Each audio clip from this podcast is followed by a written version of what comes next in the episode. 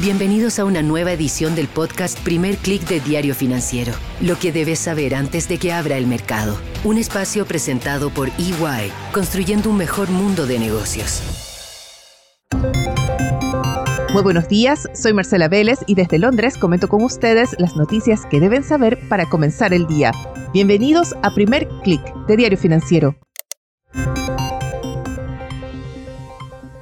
Buenos días, es lunes 5 de febrero, bienvenidos a Primer Click. Tenemos un inicio de semana con los mercados algo débiles, sin una dirección clara.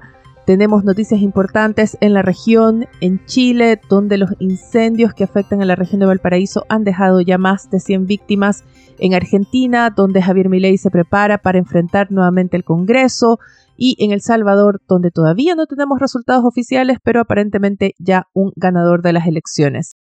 Comencemos por los mercados internacionales, donde lo que estamos viendo es el impacto de ese reporte laboral que publicó Estados Unidos el viernes, sumadas a las palabras de Jerome Powell durante este fin de semana. El presidente de la Fed dio una entrevista al programa 60 Minutos de la cadena CBS y esta fue una entrevista que se grabó el día jueves, antes de que se reportara que la economía estadounidense creó 353 mil empleos no agrícolas en enero, cuando se esperaba una desaceleración de esta cifra que había marcado unas 330 mil en diciembre, se esperaba que bajara a 180 mil. No fue así, lo que llama la atención es que la economía estadounidense todavía con tasas altas, todavía con una tasa de interés de 5,5%, está creando sostenidamente más de 300.000 puestos de trabajo, repito, no agrícolas en el mes. Precisamente en su entrevista con CBS, Powell dijo que la fortaleza de la economía, que creció también más de lo esperado en el cuarto trimestre de 2023, está permitiendo que la Reserva Federal sea más cuidadosa al momento de decidir cuándo realizará el primer corte de tasas de interés. No quedan dudas, eso sí, Powell aclaró que casi todos los miembros del Comité de Política Monetaria, si acaso no todos, están convencidos de que este año deberían comenzar los recortes de tasas, pero no dijo si se va a revisar esa proyección de recortes por 75 puntos base que había mencionado la Fed en diciembre. Lo que sí hizo Powell fue prácticamente cerrar la puerta a un recorte en marzo. Nuevamente dijo que dudaba de que para entonces ya tuvieran la convicción suficiente de que la inflación va en la trayectoria que necesitan para alcanzar el 2% de forma sostenible, dando a entender que no habrá recorte de tasa en marzo. Las palabras de Powell, sin embargo, incluyeron una reflexión y es la expectativa de que la inflación baje sostenidamente en los primeros seis meses del año. Lo mencionó como un ejemplo de lo que esperaban ver, pero el mercado lo interpretó como una señal de ese periodo de tiempo de espera que tendría la Fed antes de realizar el primer recorte de tasas y eso se refleja en los ajustes que se ven en los futuros de tasas de la Bolsa de Chicago que ahora muestran una mayor probabilidad de que el primer recorte se dé en junio y ya no en mayo o en marzo como anticipaba hasta hace poco el mercado. Este ajuste tiene un impacto directo en el dólar. La divisa se fortalece al inicio de esta semana. Vemos que el índice global del dólar sube ya 0,32%, mientras estamos viendo que los futuros de Wall Street operan con caídas antes de la apertura. Se alinean con caídas de entre 0,25 y 0,30%. Quizás una pausa después de esas siete sesiones en récord consecutivo del SP 500. En Europa, los índices recortan los avances que habían marcado en la apertura. El stock 600 llegó a subir en algún momento 0,10%. En estos momentos opera más bien plano y vemos que la sesión se torna mixta.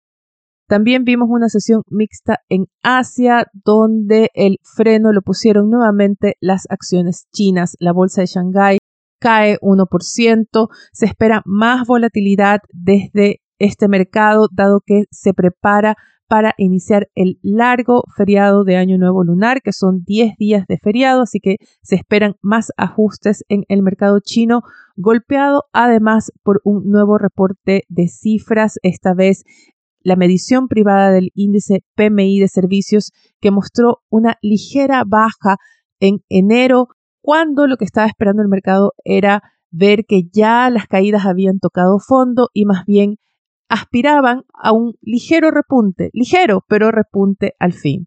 Esto no se dio y genera más dudas respecto a cuánto más podría desacelerarse el sector de servicios en China. Vayamos ahora a Latinoamérica, donde tenemos noticias importantes, como les decía al inicio de este podcast, y como muchos de ustedes ya sabrán, en Chile los incendios que afectan a la región de Valparaíso han provocado una ola de destrucción que el gobierno de Gabriel Boric ha comparado al terremoto del 27 de febrero de 2010. Se han contabilizado 112 víctimas, 15.000 viviendas destruidas, todavía no hay un catastro definitivo, hay más de 300 personas desaparecidas, las áreas de destrucción son amplias, hay que poner mucha atención y Diario Financiero lo destaca así en su portada, es el pedido de las empresas para que se extienda el área de catástrofe hasta la Araucanía. Están advirtiendo de la vulnerabilidad ahora de la zona sur debido a la movilización de los recursos hacia la zona central para combatir los incendios en esa área. Por ahora no hay declaraciones o no hay evaluaciones respecto al impacto económico que tendrá los incendios, sin embargo la destrucción es obvia, está a, vista de todos. El gobierno ha anunciado medidas de emergencia, ayudas directas para los afectados, también condonación de plazos de impuestos, de condonación de demora en pago de deudas, etcétera. Vamos a escuchar más medidas en los próximos días seguramente.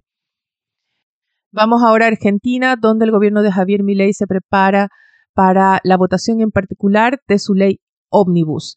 Este paquete de reformas fue aprobado en lo general hacia el cierre de la semana pasada.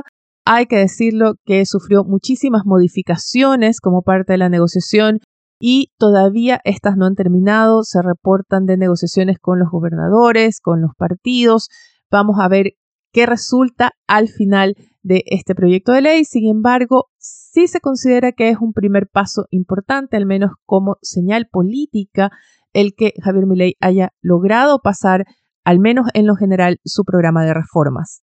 Tenemos noticias también desde El Salvador, donde ayer se realizaron las elecciones presidenciales. Nayib Bukele se declara ganador, aunque todavía no hay resultados oficiales. Bukele asegura que ha sido reelecto con una votación histórica del 85% de los votos. Los invito a que sigan estas noticias, también los que suceden en Argentina y noticias de negocios de la región en dfsud.com, mientras sigan atentos de las noticias en Chile en df.cl. También los quiero invitar a que por favor nos dejen su calificación o comentario en cualquiera sea la plataforma que estén escuchando este podcast. Esto nos va a ayudar a crecer. Antes de despedirme, revisar con ustedes la agenda que tenemos para hoy. Después de Jerome Powell, tendremos a dos presidentes de la Fed de Atlanta y Chicago, Rafael Bostich y Austin Goldsby, con conferencias o entrevistas agendadas. Así que vamos a escuchar todavía a más voceros de la Fed. Estamos a la espera de la publicación de las nuevas proyecciones económicas de la OCDE, que saldrán también durante esta mañana, y tendremos datos de PMI de servicios en Brasil y en Estados Unidos. Muy importante en Colombia, cifras de balanza comercial. El mercado anticipa que se reportará una nueva contracción de las exportaciones. Finalmente, cifras de inflación en Uruguay por la tarde y se espera que haya una desaceleración, que la tasa de inflación a 12 meses haya bajado a 5% en enero. Ahora sí, con esto me despido por ahora, les deseo que tengan un buen inicio de semana. Nosotros nos reencontramos mañana. Esto fue el podcast Primer Click de Diario Financiero, lo que debes saber antes de que abra el mercado. Un espacio presentado por EY, construyendo un mejor mundo de negocios.